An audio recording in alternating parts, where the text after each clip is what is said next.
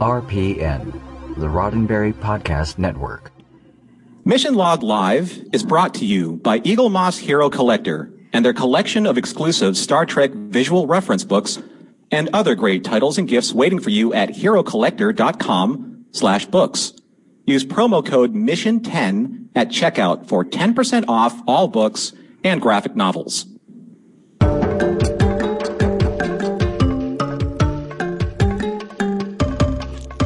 It's 7 p.m. Pacific Standard Time, so it must be time for Mission Log Live.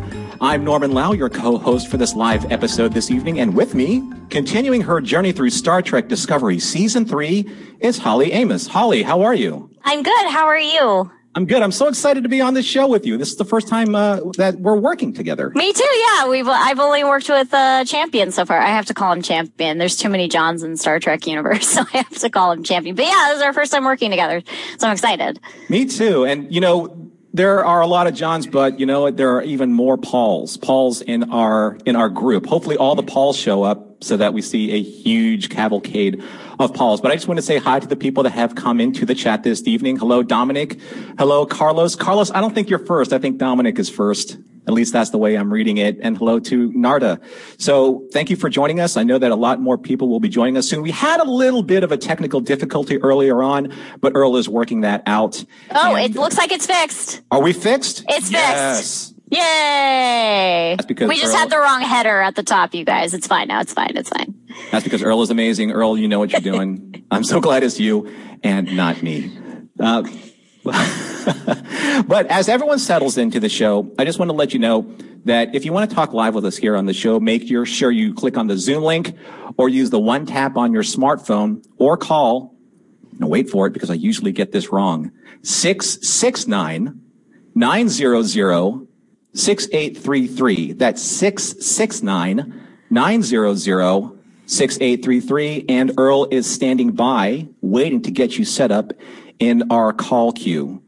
So uh, let's um, let's catch up a little bit, Holly, you and I, because I was actually ghosting the last show, and I was listening to you and John, and you are super excited about this show. At least you were super excited about the first episode. I can't speak yet for the second episode, but we'll get to that in a second. Uh, yeah, I mean, the first episode, it, I gotta say, it's one of one of the best season openers, I think. And God, how many Star Trek, how many Star Trek seasons are there? We're almost at 800 episodes. We're like 10 shy of 800 episodes in That's the franchise right now. Yeah. I mean, obviously, like we'll be over 800 when Discovery ends, but yeah, uh, I I think that it was one of the best season openers, and um, the fact that the t- first two episodes are completely divided in terms of who we're focused on. Um, brilliant. Did you? Good job, writers. do you consider episodes one and two the opening episode, or do you count them as two separate episodes? I mean, I count them as two separate episodes, but I mean, obviously they had the same thought process where, you know, the first episode, we need to catch up with this character. The second episode, we need to catch up with these characters. And mm-hmm. obviously we find out spoilers, um, uh, that we, we find out at the end of the episode that they're, they've arrived a year apart. So I. totally makes sense. That, and I love that. That's, that's such a, like an emotional statement that that Burnham, and maybe we'll see this like later on in some flashback sequences that Burnham has been waiting all this time. What she's been doing for that year, you know, uh, with Book and with, uh, and more importantly, with Grudge. more importantly. Speaking of Grudge, though, Grudge got the most votes on our poll last week. I voted for Grudge. I love Which, that. I mean, the original poll question was supposed to be, what's your favorite returning alien species in disco? And we decided to put cat in there, even though it's not. I mean, maybe, I don't know, maybe Grudge is from another planet. Who knows? Uh, Orion's got 13%, Andorian's got 21%, Lurian's, Morn's race, if you didn't know, um, got 19%, and Cat Cat got 47%. 47. Yeah. 47 number. we hit the number. Thank you all very much for voting in and getting us to that 47%. I, uh, in, um, in one of the, uh, yes, you're right, Carlos. The comments are being weird. We'll have that sorted out, hopefully, so we can read more of your comments. But there was a little bit of shade that was being cast in one of Carlos's comments. Norman and Holly. Now we'll get to some interesting commentary. Wow. All right, John. All right, well, go vote in this. Uh, go vote in this week's poll, you guys. Uh, this week's poll is uh, best crash sequence for obvious reasons.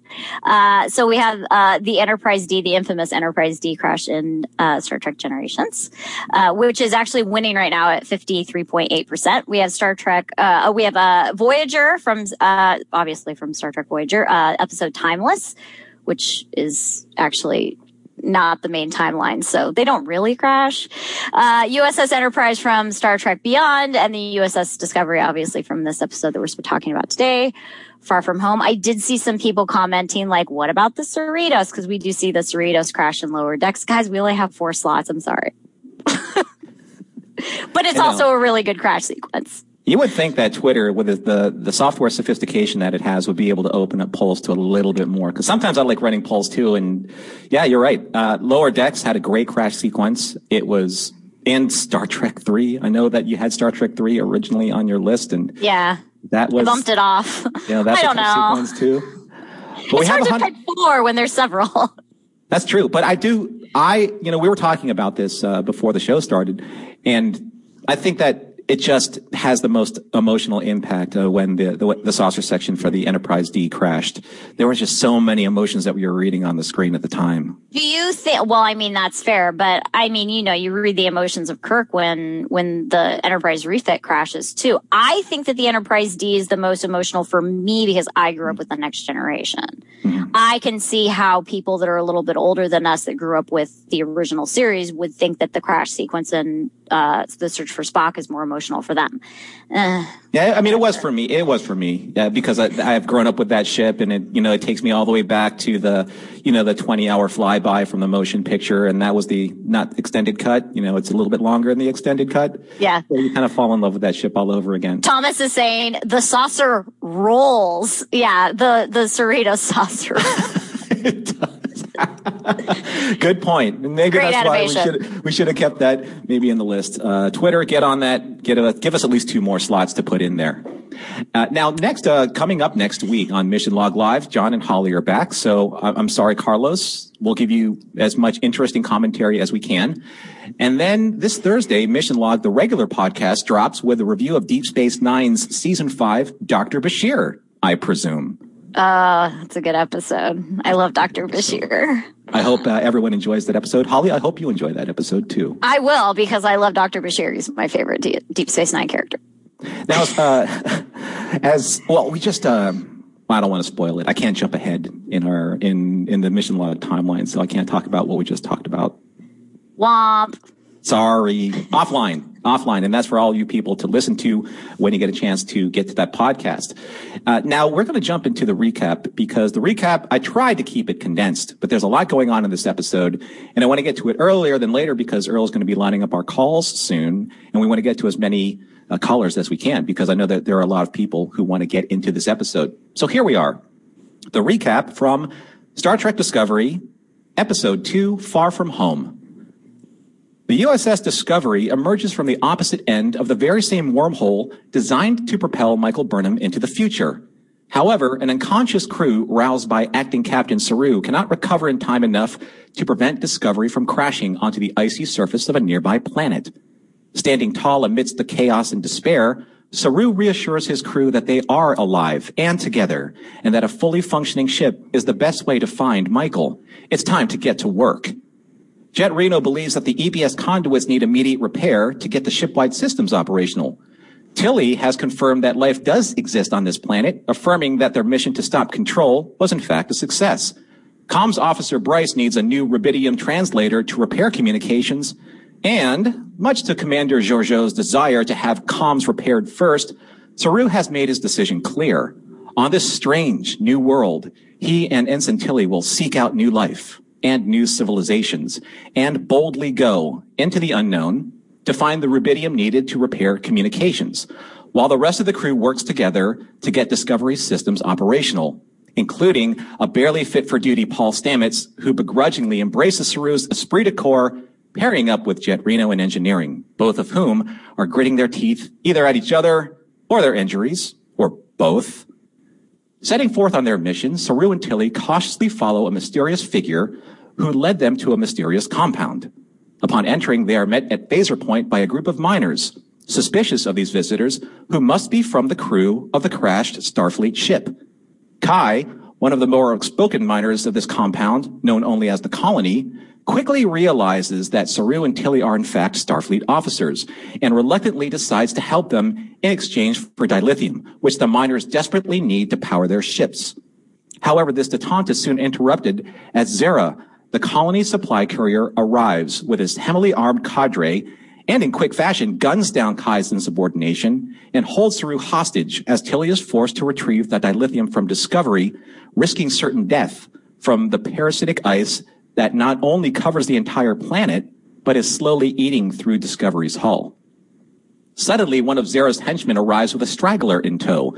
It's Georgiou, whose instincts allow her not only to assess the threat of what's happening in the bar, but to take swift and decisive action as well, as she neutralizes Zara and his men and thwarts his plan to steal the dilithium from the miners. As she's about to execute Zareh, Saru intervenes as he's not about to compromise on the principles of Starfleet and what it means to ensure that their mission success does not come with too high of a moral price. With the rubidium component in tow, Bryce is able to establish communications. Stamets and Reno were also able to get the systems operational with just enough power to try and break free from the ice. But Discovery is just too weak, and to do so, and when the crew felt all hope was lost, a mysterious tractor beam beams them from their icy tomb and hails Discovery. To everyone's shock, surprise, and relief, it's Michael Burnham, who tells them that she's been waiting so long for this moment. She's been waiting for an entire year. The end. a lot. That's a lot to handle I in mean, one there's episode. a lot of different storylines happening simultaneously. Yeah. Yeah, and I apologize to all of the uh, the Paul Stamets fans out there because his trial to get through the Jefferies tube and bleeding out and his interactions with Reno were amazing, amazing. But I really did kind of want to focus on how Saru basically became the captain that I think they all needed at the time.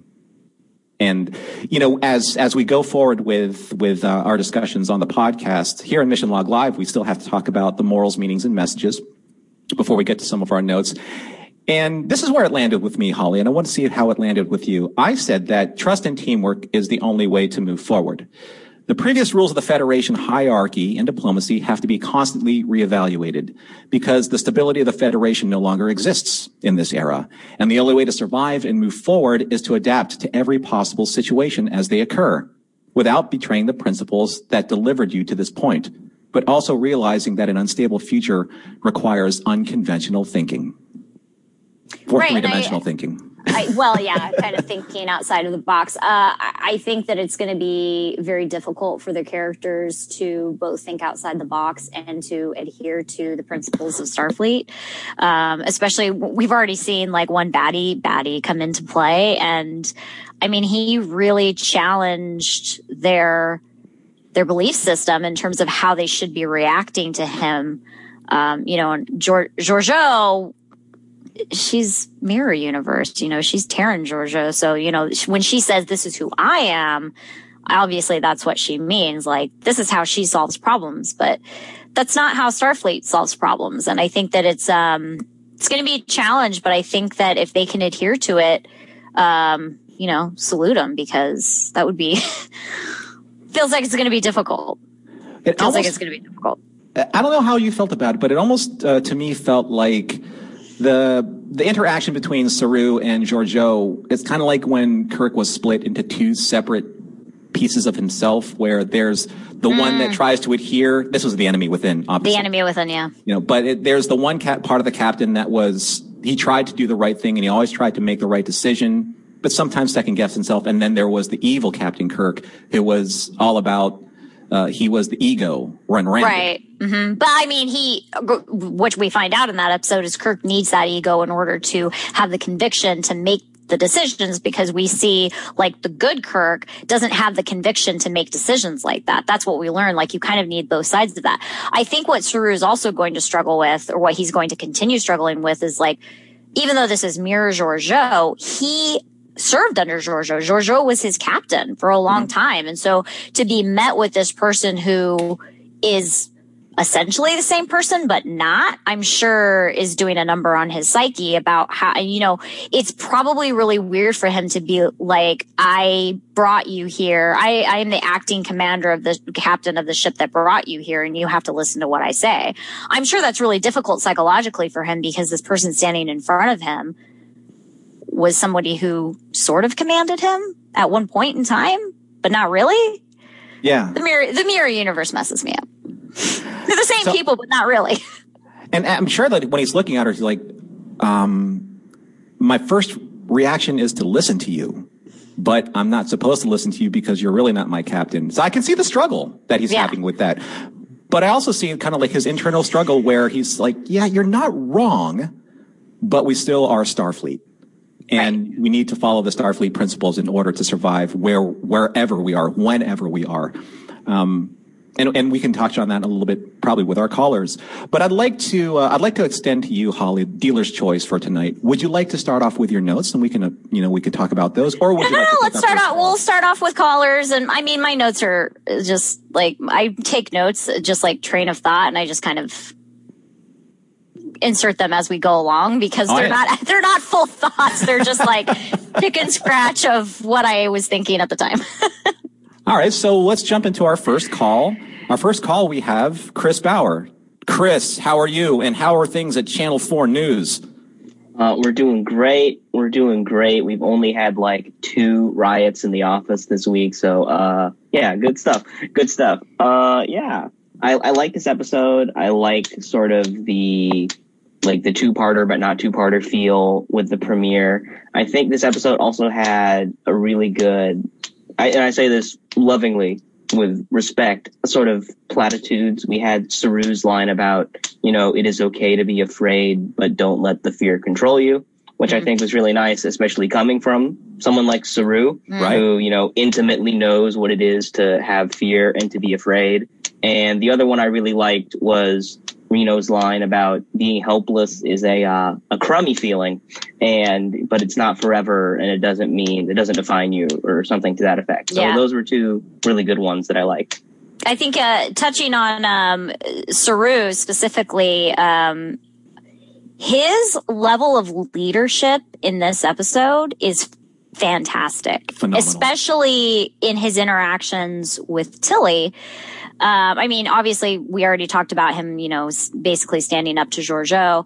Um, but his leadership is on full display. He's super calm. That ready, the ready room meeting where the, he decides that he's going to take Tilly, and you know, Tilly is is reprimanded by Georgiou because she's sort of tripping over her words, which, you know, that's her anxiety, her social anxiety, which a lot of people are are really connecting with um, because there's that representation there. Um, and then she full on insults Tilly's like skills and readiness for this. But, you know, I think that Saru choosing her was a good boost of confidence for her. And he even says like, the reason why I picked you is because you make a wonderful first impression, which is such a nice thing to say to somebody. Um, but yeah, I mean, Saru's level of leadership in this, I mean, he's just really blossoming as a leadership character. Um, yeah, and at the same time, I think that it's uh, it's understandable that I know that Tilly suffers from you know her anxiety, and that has you know that has been on display in the show. But this is a whole different level now. I mean, they know that they don't know where they are. Their ship is crippled. they don't know. They don't know where they are. When, they don't know when they when are. When they are exactly, and that has to be I'm, I'm going to say this without even probably even getting close to the full meaning of the word, it has to be unsettling in every possible way. And I think that it's, it's, it's beautiful that Saru really, it's not like we, don't, we just see him immediately become captain. There's something that has always been inside of him that has been able to finally, you know, reach this moment where it's not like I'm choosing to be a leader because this is what everyone needs from me. There is a part of that, but it just rolls out of him so naturally as these are the things that need to be done. I'm going to triage the situation. I need to get the systems up first. I need to make sure the crew's okay. And then we can go out and explore. Because and I, I think he, he sees that in Tilly too. Right. He absolutely sees that in Tilly, which is why he's sort of, um, it's like fostering that along. Yeah, fostering. That's a good word. Thank you. Yeah. yeah. And it's a nice pairing between those two because, well, first of all, the the physical uh, the physical disposition between the two, having such a tall, lanky person, and she not matching his height. So even when he looks down, he's not looking down on her. He's very gentle with her, very patient, because he knows that she probably feels much of the way he felt for a long time, which is that that prey animal instinct of being Yeah. a Kelpien. And when she's saying that, I'm sorry, I'm rambling, like I just do that when I'm scared, and he's like, I know. It's a great exchange. And it's so simple, too. Him just saying, I know, speaks volumes. How did you feel about Saru uh, becoming this the leader here, Chris? Um, did you feel that it's been earned over the last two years to this point? I, th- I think yeah I think because we've already we've always had sort of the Michael Saru dynamic and they've sort of you know quote unquote co-captain for lack of a better term over the past two seasons and it's nice to sort of see Saru come into his own because I think we've always known he's had this potential. There's a reason that he was first officer or whatever his rank was on the Shenzhou and later Discovery. Like he's made his way up. He knows his stuff. Um, but it's nice to see sort of him, you know, coming to his own and like you guys are saying, those personal connections, the way he sort of, you know, grafts onto Tilly and is like, I, I get how you feel, but I also know that you are an exceptional member of my team and you have skills that I need right now. And I'm going to recognize both of those parts simultaneously, like the personal and the professional, which I think was really cool of him. So yeah, I like, I like where he's going this season. Did you have a favorite moment in this episode, maybe more so than the first episode?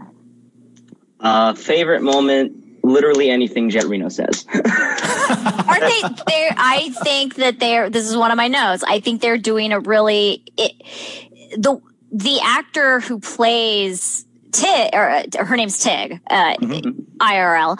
Um, if you've ever seen any of her stand up, she's got pretty dry humor. And I think they're doing a really great job of sort of putting that on display. I think my favorite line is just like when she calls uh Stamets Bobcat. And Yeah. he's like Bobcat, and she's like, I don't know, I'm on drugs. It's such a good delivery. It's such a good dry humor delivery. I think she's doing a really great job in that role. Uh, Yeah. I was listening to um, she she did an interview, and they were talking about how the character's original name was Denise, and she was like, "Look at me, I'm not, I'm not a Denise." She's not a Denise at all. she actually picked the the name of the character. Jet is uh, from Joan Jett. Oh, cool. Fun fact for you. That's awesome. But Yeah. um, yeah, no, I agree with you, Chris. Not to interrupt you, but I agree with you. Like, d- d- d- Tig's doing a great job with that character. what I so, loved yeah, about, uh, oh, so, I'm sorry, Chris, go ahead. Yeah, I was just gonna say that's uh shameless plug here. That's the the pod directive, the new the Mhm. one that Tawny and uh Paul F. Tompkins do. Yeah, the Uh, official yeah. one. Yeah. Uh yeah, that's really great. Uh the other line that was really good was when she's talking to the guy who's cleaning up the goo and he's like, Gene. Gene. My name is Gene. I've already I've already forgotten that. That Oh, we'll get to that also- goo part in a second. Well, That- why do we remember his name is Gene? I 100% remember because I was like, oh, I wonder if that's an homage to, to Jane, to Roddenberry. Maybe, maybe. Uh and, but yeah, no. and that guy's totally lower decking it right there. right? yeah. Yeah. What did she call She calls him Hazmat? Yeah, Hazmat. Clean, cleaning up aisle five. Yeah. All right, Chris, we have we have time for about one more discussion point. So, is there anything else that you'd like to talk about for this particular episode? Because we have some callers lining up. Yeah, um, I like. I, I I've gone on record as saying that one of my favorite parts about Discovery has always been the the care and attention they showed the bridge crew, and I like that we're continuing that in season three. I don't know what's going on with Detmer, but the fact that Detmer gets an arc at all, I think, is really cool. That we're you know devoting time to these people. Do you Uh, have know, any, do you have any thoughts on what might be going on with Detmer? Because I have a couple. Uh, to me, she just seems sort of generally like shell shocked and PTSD. PT, I I, have that on my list. Yeah. So the three things that I sort of, I was like, okay, PTSD, uh, some sort of hearing loss. And I think the most interesting one, although I don't know if they'd actually do it, would be did control get into her hardware? That's possible. That's a good Yeah, theory. I thought about that. I'm like, maybe, I don't but I feel like we sort of wrapped up the control That thing. arc. Sort of That's the, fair. the met yeah, the meta game here is like we're we're doing new things now in season three. We're in the future. That's fair, and that's why when I say like I don't know if they'd actually do that, I was like, yeah, we did wrap that up and launched them into the future, and but I that was one of the things that I was going through. Like, what are my theories of what's going? Because something is very obviously going on with her. Um, I, I think, I think- personally, like um, there's something going on with maybe her PTSD has been re-triggered because this was as bad of a crash that say like what happened to the Shenzhou in the Battle of the Binary Stars. Right, right. And I mean, what throws me off on all of them though is if you watch her when she goes to sick bay, she's told she's okay. All her neu- neurological scans came back okay. She doesn't have a concussion. I was like, well, that I don't think that would check for hearing loss. When she walks out of sick bay, Colbert is walking towards her. She completely ignores him and he's very like confused about it. And I was Yeah. like, what is this is this is a clue and I don't know what it means. Um, but yeah, I'm I agree with you. I'm really excited that she's getting a story arc because I think she's a she's a great character. Me too. Me too. Well, Chris, thanks for calling in. And um, if I have to be completely honest, I do miss your headgear. I thought you were going to show up today, knowing that I was here and wearing your traditional headgear. And when we see each Wait, other what in his person, headgear? I don't know what it is. Chris, would you like to I- explain? I have it's essentially like a kind of lightweight, like wicking shawl thing that I wear over the entire head. What I do is that, especially in the summer, I'll like wet it down and I'll put it over my head, and it sort of wicks and cools myself off. And That I sounds happen to- delightful. I happened to call into the show one time, and when I was in it, I was out having dinner with a friend, and Norm has immediately taken to it, and so uh, I, I break it out sometimes. Uh, It's a signature statement. It's very bold, very bold, and and I, I that's that's just it's, it's headgear, Chris. You know, not the old traditional braces headgear. I'm talking about a brand new fashion statement that you've uh, you've definitely um, given your taste uh, stamp on here with with good fashion sense. So all right, anyway, I just, appreciate that. Thank you. I just love seeing you, man. I'm just giving you a hard time, but I appreciate you calling in. Thanks for thanks for joining the show again. of course, anytime. All right, buddy. Take care. See ya. All right. Now, Holly, before we get into the next caller, we have a little business to take care of because we got to take care of the people who take care of us. And we're going to be talking about the Eaglemoss Hero Collector Star Trek Bookshop collection. Now, I know that a lot of Mission Log listeners, both on the podcast and here, are familiar, undoubtedly familiar with the variety of collections of model starships that are gleaned from every corner of the Star Trek universe. I have racks of them myself that you can't see from the bridge.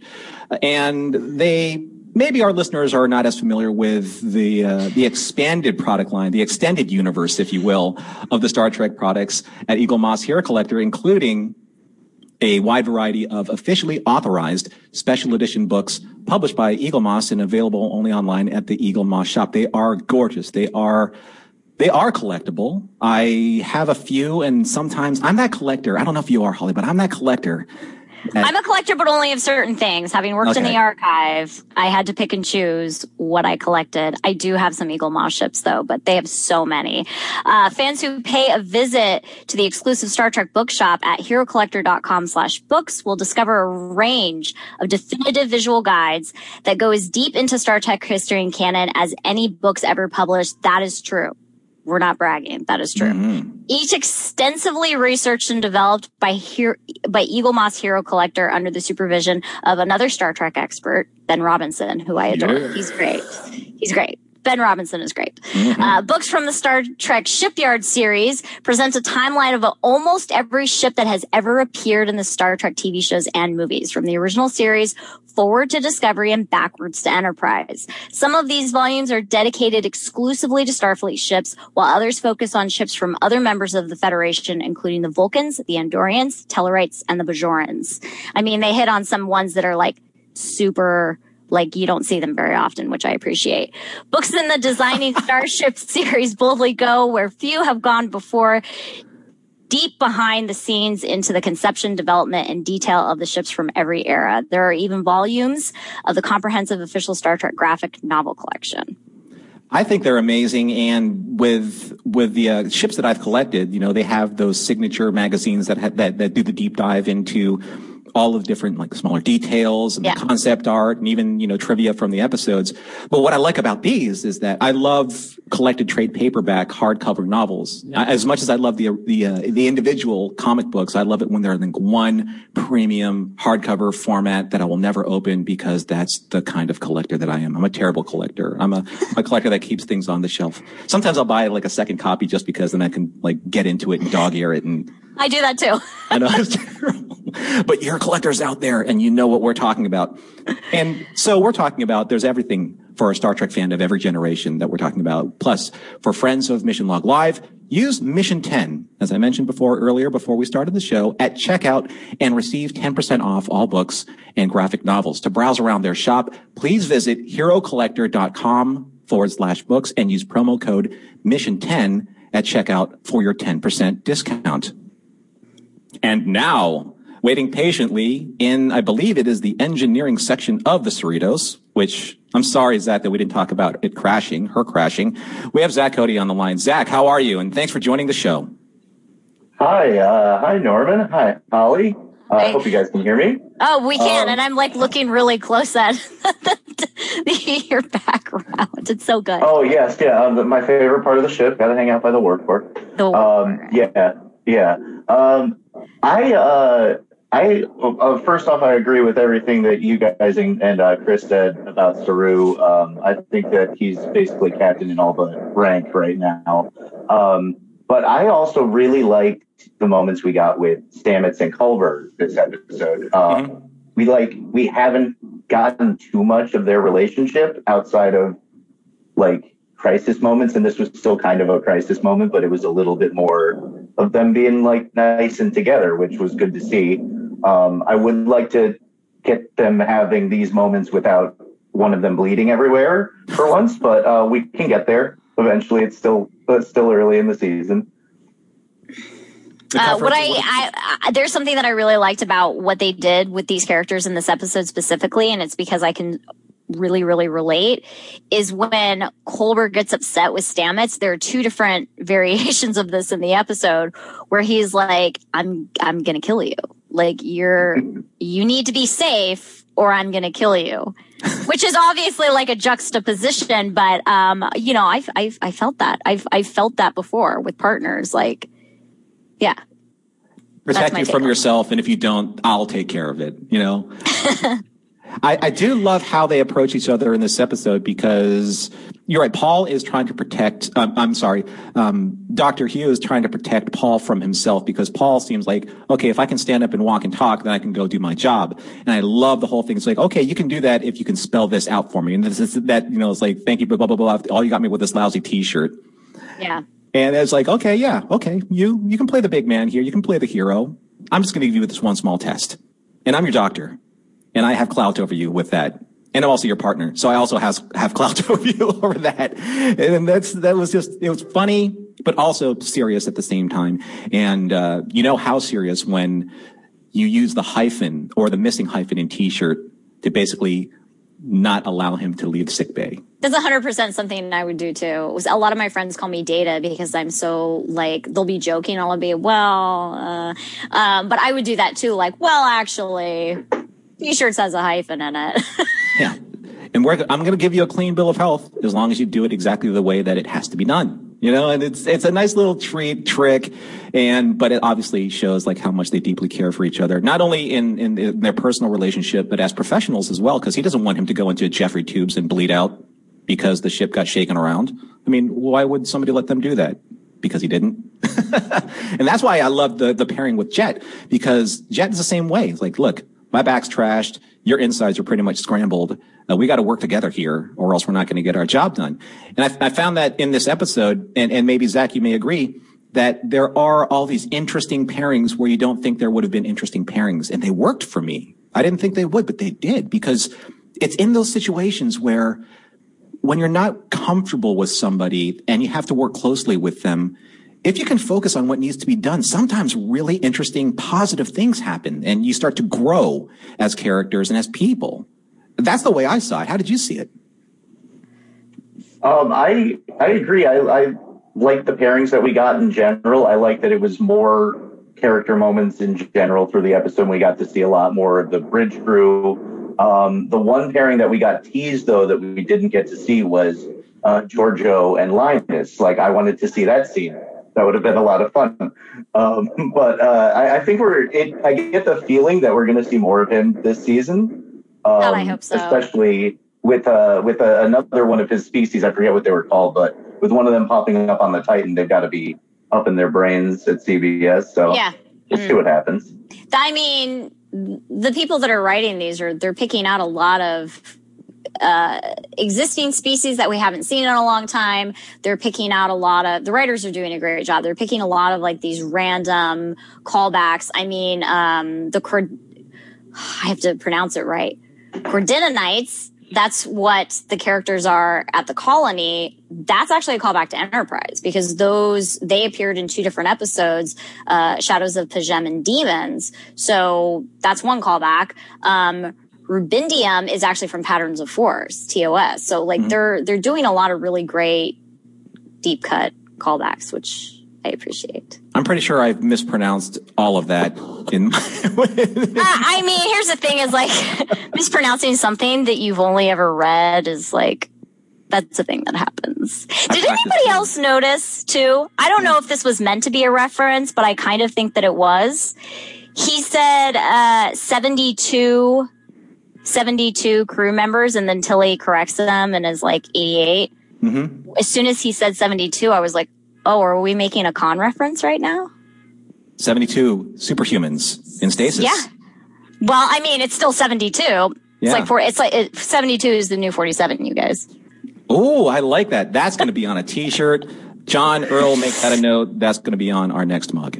72 is the new 47. I love that. But that's a great, that's a great subtle point, you know, that that's a number that I know a lot of people are, are used to hearing, you know, uh, a crew compliment, I guess, if you will, mm-hmm. of 72. So I thought, I, I love all those little hidden details. As a fan of Enterprise, I'm glad that you brought up those two episodes, Shadows of P'Jem, one of my favorites, uh, Demons and, uh, and Terra Prime also Although they had really the so that that species actually had super super different makeup between those two episodes of Enterprise, and so the makeup that we see in this episode is actually closer to what we saw in Shadows of P- uh, P'Jem. So uh, it was a choice. It was a choice.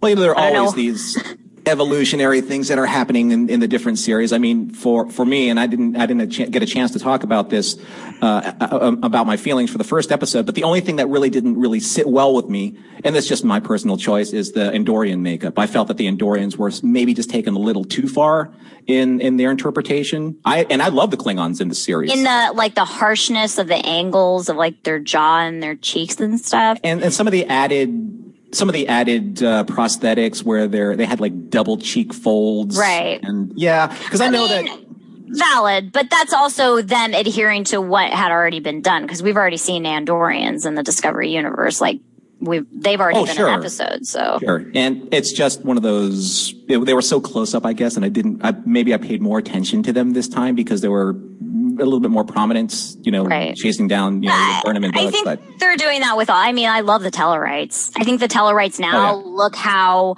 they imagined they should look back during like TOS, but didn't mm have the ability to do back then, like didn't have the makeup technology to do. I love the Tellarites. I think they're, it's a great iteration of them. Uh, Zach, did you I have like the Andorians? Oh, go ahead. Oh, sorry. Um, no, no, no. I, I, feel like they're almost going more bug-like with the Andorians because, uh, like, just off of the antennas. They're kind of like like if you see uh, like different kind of mantises, like their faces have those little angular juts coming out. Um, and like true. you watch the nature documentaries, and they've they've done stuff with the voice for the Andorians. There's like a modulation on it. Um, at least at least there was when we saw them last season.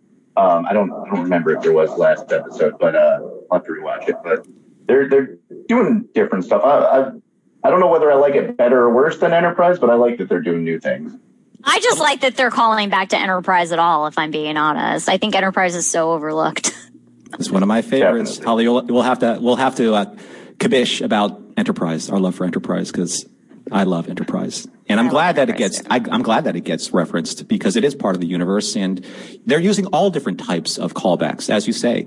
And I love, okay, so here's one thing. And this is something new to me and it's not necessarily a callback. Maybe we've seen this weapon before, maybe we haven't. But what did you think of, of Zareh's pulse weapon that tortured Kai, Cal. Did I get Cal. that right, Holly? Cal. It's I got that wrong. You know why I got that wrong? And I'll be honest with you. I'll be honest with all the listeners because I'm not wearing my reading glasses. And L's and I's look at the distance that I'm reading right now look exactly the same. I'm, it's, it's horrible. I'm so sad that I have to wear them. But anyway, Cal, Cal, he was, he wasn't shot. He was tortured.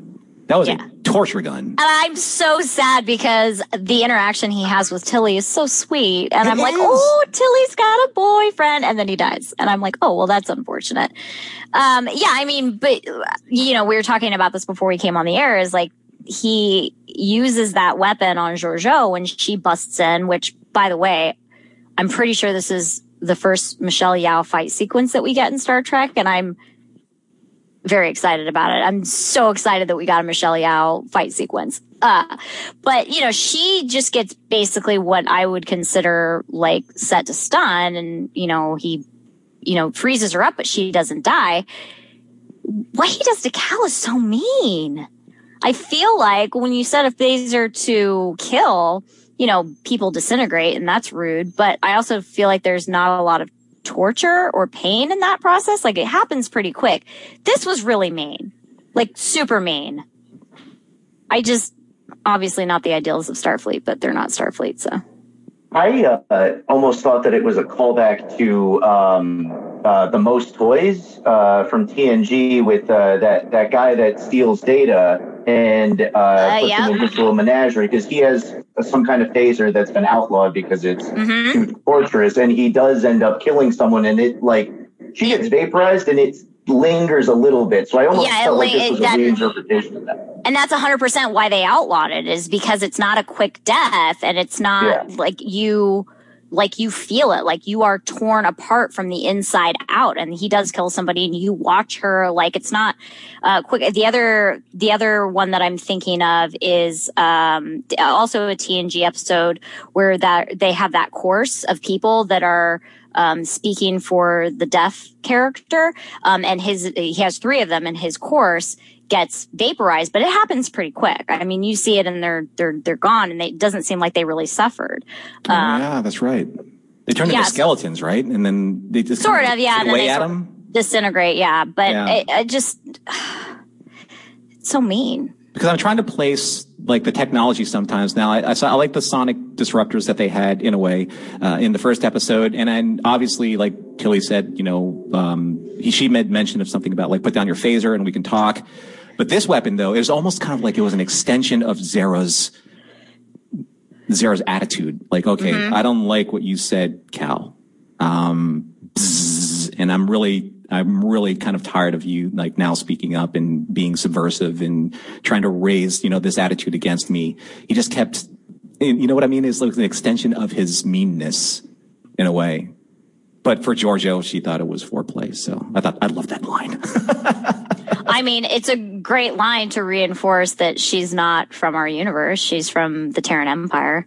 Yeah, and that's a great point because I know that I've read some uh, some things online. I try not to read too much into it and online, but they're saying like, how could she possibly do what she did if she got shot several times by the same weapon? It's like because she's not from our universe. She's a different person. She's a different. I wouldn't say species. Would you say species?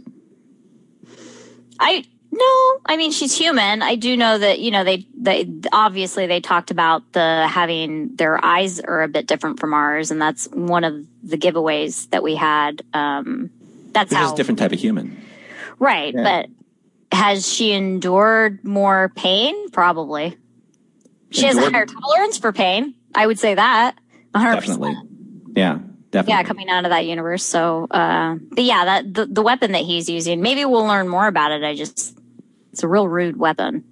Now Earl came in um, because he's our producer and engineer. The episode was loud as a Loud whisper. as a whisper. That's the that's the TNG episode where the character has three course members that talk for him because he's a mute. Now, Zach, I got one more question for you before we have to let you go. But I do love Holly's theory that Detmer in some ways may be influenced by whatever remnant of control may have still been in the ship. What do you think about that? I find that very interesting. I, I don't know if they would do that though. Do you think that they would do that? It could take on a completely different form though. It may have just, it may have in some way mutated if technology can do that. And I don't know. I, I just find it that they focused on something about her that went wrong after she was launched over the com system or, or her, or her, um, or her station. And yeah, during the quite, crash. Right. You know, she wasn't Yeah. quite settled. And even though the, the medical scan said that neurologically she was okay, she wasn't okay. There's something there that's happening. Well, I mean, and the other thing that I focused on when she was in when she was in um, sick bay is that you know she said your neurological scans came back normal. You're you don't have a concussion. You're free to go. And I was like, did was anything else checked? Because my other thought process was that she might be going deaf. Um, which is not something that's checked from a neurological standpoint. What they're checking your spine and your brain, and uh, that's about it. Um, you know, I've had a concussion and they're not fun, but I don't remember anybody checking my hearing. So I, she could be going deaf, which also could be a result of something else too. I'm super interested in it. Like they've set it up with the teases that they set up with the, the few scenes that Detmer's in and the sort of clues that she's giving away. Um, I, I'm, I'm super interested in, in her storyline and where it's going to go and what's actually wrong with her. But I, I, I don't know if they would do like the control thing being in her. I I don't, and, and, and if they did, I don't know how I would feel about it. Would I'd be like, oh yeah, that was a great idea, or I thought we wrapped that up. Maybe, yeah, maybe uh, a little too extended in that storyline. Maybe we should have just left that behind in the past. The way they sacrificed everything to do to get it out of their system, out of their timeline, I should say. Maybe. Yeah, you know, um, we're we're having a little bit of uh, audio trouble with Zach. Zach, are you still with us? Can you still respond to us? Because we have him on the line, and it's unfortunate that he won't be able to uh, respond to some of our comments here. Uh, and, and we appreciate you calling in, but maybe uh, maybe you could like just you know look over your shoulder, see if Billups has a sol- uh, solution for you, since you are kind of like hanging out in engineering with him. Maybe. But, until then, though, we'll keep you on the line and see if things like clear up a little bit. But Holly, I would love to get to some of the points that you had here in your notes because I, I do like um, there. are some things I think that are worth exploring here. My weird train of thought. Uh, um, I, I do. I do have a note in here that ju- this is literally all it says. It says programmable matter. I want some. Programmable we see, matter. we see programmable matter in both in both episodes in both of the first two episodes. We see it obviously uh, with Sahil and his on on the station and he has like the bed that goes away. And like we talked about this at length because it was, it was a really cool sequence. Mm-hmm. um, the bed that goes away his his desk that comes up. Awesome. Um, but we see it in this episode um, where Cal is remaking the unit that Tilly brings to them to be fixed to fix their comm system. Um, and she makes a comment like, I've never seen anything do that before. And he's like, this is programmable matter, which I mean, is apparently we're finding out that they use that for a lot of stuff. And why wouldn't they? It's great. If you have yeah, if you have that kind of technology now, they're kind of like teasing at in the future. It's going to be interesting to see like where they are with say replicator technology. Obviously, they you know they have they have uh, personal transporters, which jumps the technology that we're used to, or at least they're used to in their timeline. Not So the they'll be- Kelvin timeline though. The Kelvin timeline, they have personal transporters. True enough. True enough. I know that. I know that there there are discussions about that, but hey, you know what? why not? I'm I'm a I'm a kind of like a why not? I mean, someone obviously has been able to create some use out of it, and are we talking about John Harrison's personal transporter? Mm-hmm. Yeah, and I mean, you know, Scotty talks about it like, you know, he talks to Kirk and Spock is like, I found this and in his jump ship and this is what he used and are you sure? And he's like, yeah. Um, you know, the Kelvin timeline is so interesting from the standpoint of if you read the comic books, I don't know how many people are reading the comic books. Um, there's a lot of backstory for the Kelvin timeline in the comic books, in in the Khan series, and in several other series that sort of fills in why their technology is actually so advanced um, in comparison to the prime timeline at the same time.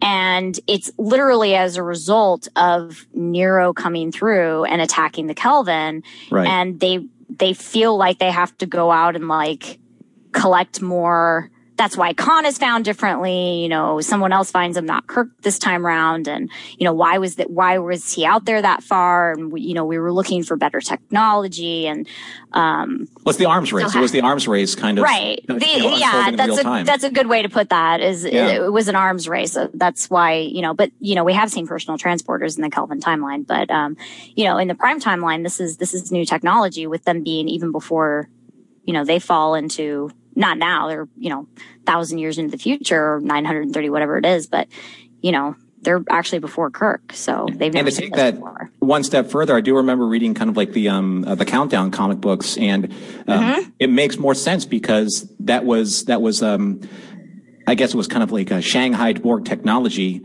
that they that they infused into well the Tal Shiar they infused that into the Narada before the Narada was sent back. So now you're not just getting future technology, you're getting future Borg manipulated Mm-hmm. technology, which is like if you can re-engineer that or reverse engineer that, you're definitely having a leg up Yeah. in the arms race. the comic books, like not to toot the comic books horn, I'm going to toot the comic books horn. The comic books are really, IDW does a really good job at filling in sort of um, information that we don't see on screen or uh, storylines that would take too long to explore. Um, but they explain a lot of stuff. If you're not reading the comic books and you're interested in like why this and why that, it might be it might be answered in the comic books. And I know we didn't talk about it in our ad, but uh, Eaglemoss Hero Collection, they do uh, create this really gorgeous trade paperback novel set of many of the comic books. I can't say that they do it for all the comic books, but if you collect all of them, they create this fantastic mosaic across the spines of their Oh yeah, the spines. Yeah. Oh Mhm. my God. They do. If I, if I only had the room and the money and the time to read all of those. now, I like what you said here. Tilly's offer of dilithium based on her observations is very astute.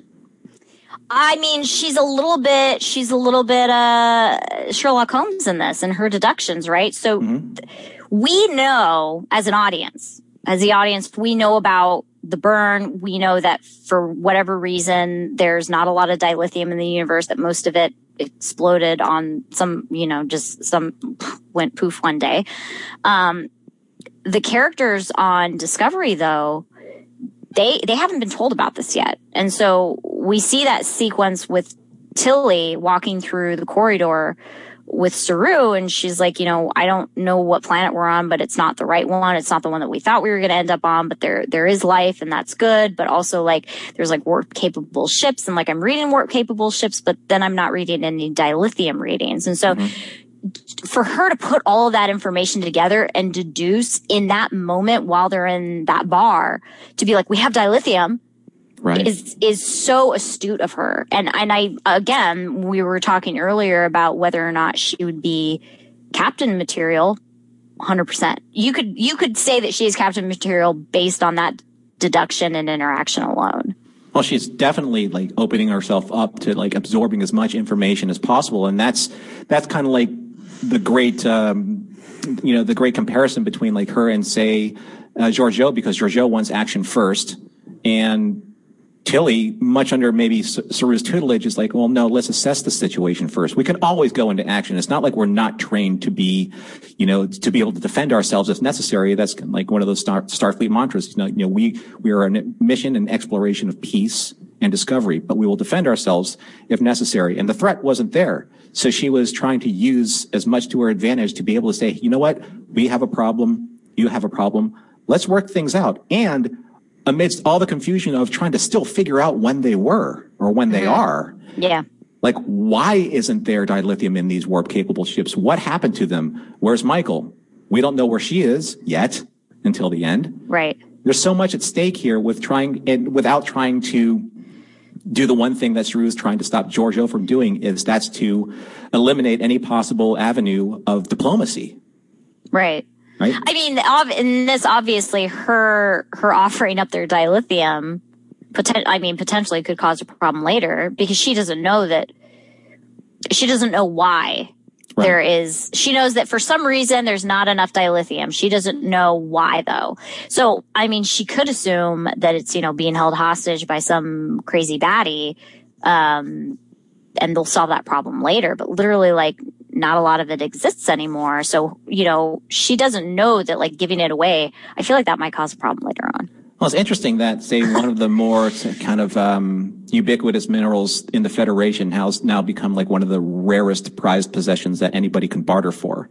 Mm-hmm. That's just, it's an interesting way that they're going to like move forward with this. So in, in the last few minutes that we have here, what are your expectations or what do you anticipate to see as we follow up this storyline in episode three in People of Earth?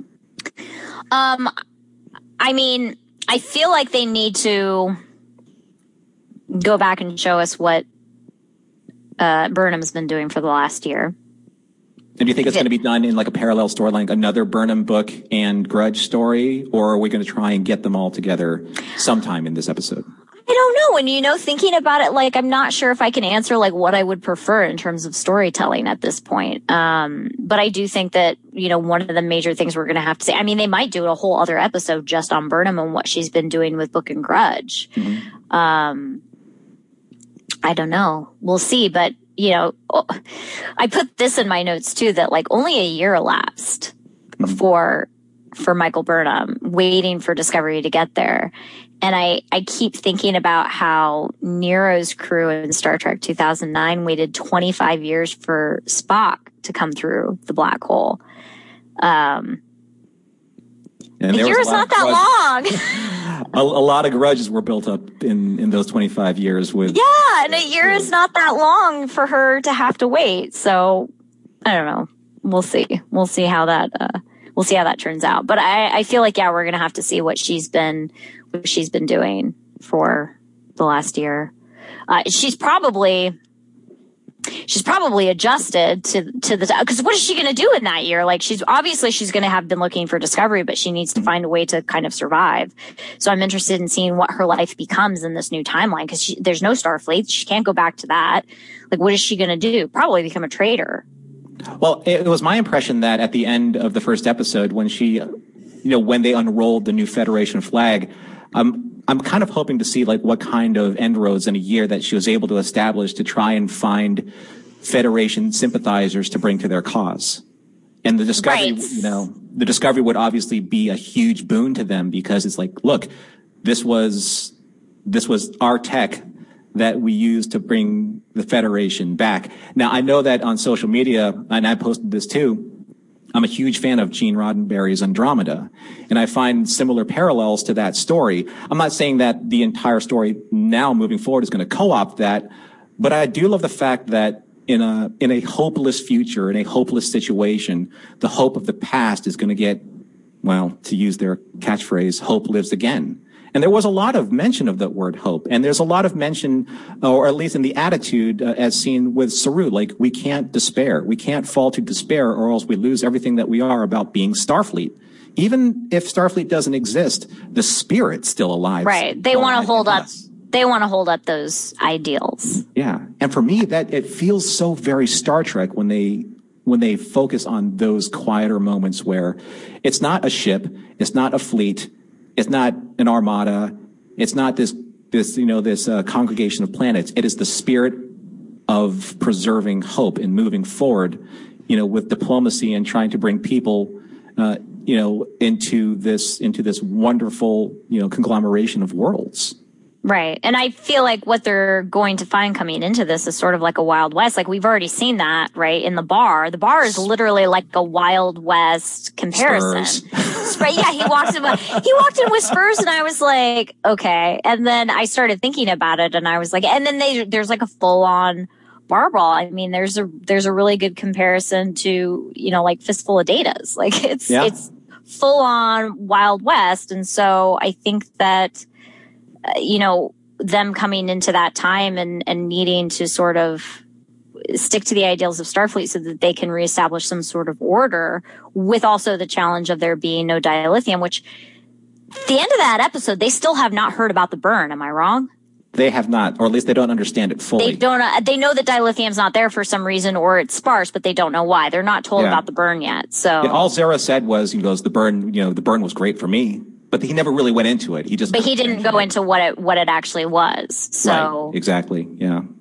yeah so i think that it'll it'll be interesting to see i really i really enjoy the from a story writing standpoint i really enjoy as an audience knowing something and the character's not Yeah, because it we are, you know, in in, in a way, you know, the the the, uh, the characters are the they are the extension of us, or we are the extension of the characters. You know, we break that fourth wall when we're just as much in the dark as they are, because we're trying to figure out our way along mentally, narratively with the show. And I think that it provides a deeper connection to what they're going through as we're going through it as well. Not everything has to be answered all at once. You have to savor what's happening and you have to, you know, cherish what's going to be happening, you know, in the future. The one thing I do love though is because I'm a huge Firefly fan. I love the fact that I'm seeing or hearing the name book mentioned again in science fiction in something that is embracing, um, Wild West roots, very much like Firefly did and very much like Star Trek did. It was the, it was the, the Wild West of space. Yeah the wagon train to the stars is exactly. what The wagon train to the stars is what stars. gene gene described it as yeah Well, we are at the hour. Holly, it goes so fast. We'll have to do this again sometime, perhaps in two weeks two weeks, and see where this journey takes us. And I do want to apologize to the Facebook viewers who have stayed with us but weren't able to uh, engage in the chat. Something happened in the chat. We do apologize, and we'll try and have that all fixed for the next show when John and Holly are back on next week. But until that time, thank you for sticking with us. Thank you for our callers for joining in and participating. And thank you to Eaglemoss for supporting the show. And I just want to make mention that uh, the pin that I'm wearing, if I could point to it, pin is sponsored by cufflinksinc.com. So thank you everyone for joining us. Mission Log Live is produced by Roddenberry Entertainment. Executive producer Rod Roddenberry. Technical production on Mission Log Live is done by the incomparable Earl Green. Be sure to visit roddenberry.com for the latest from the Roddenberry Podcast Network. If you'd like to support Mission Log directly, give us a look at patreon.com slash mission log. Thanks to everyone for joining us live or joining us later. Thank you, Holly, for a wonderful show. It was a pleasure to work with you for my very first time. you too And I can't wait for us to do this again. So everyone out there, please stay safe. Please stay healthy. We look forward to talking with you next week.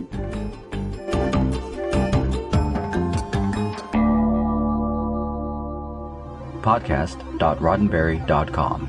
The Roddenberry Podcast Network.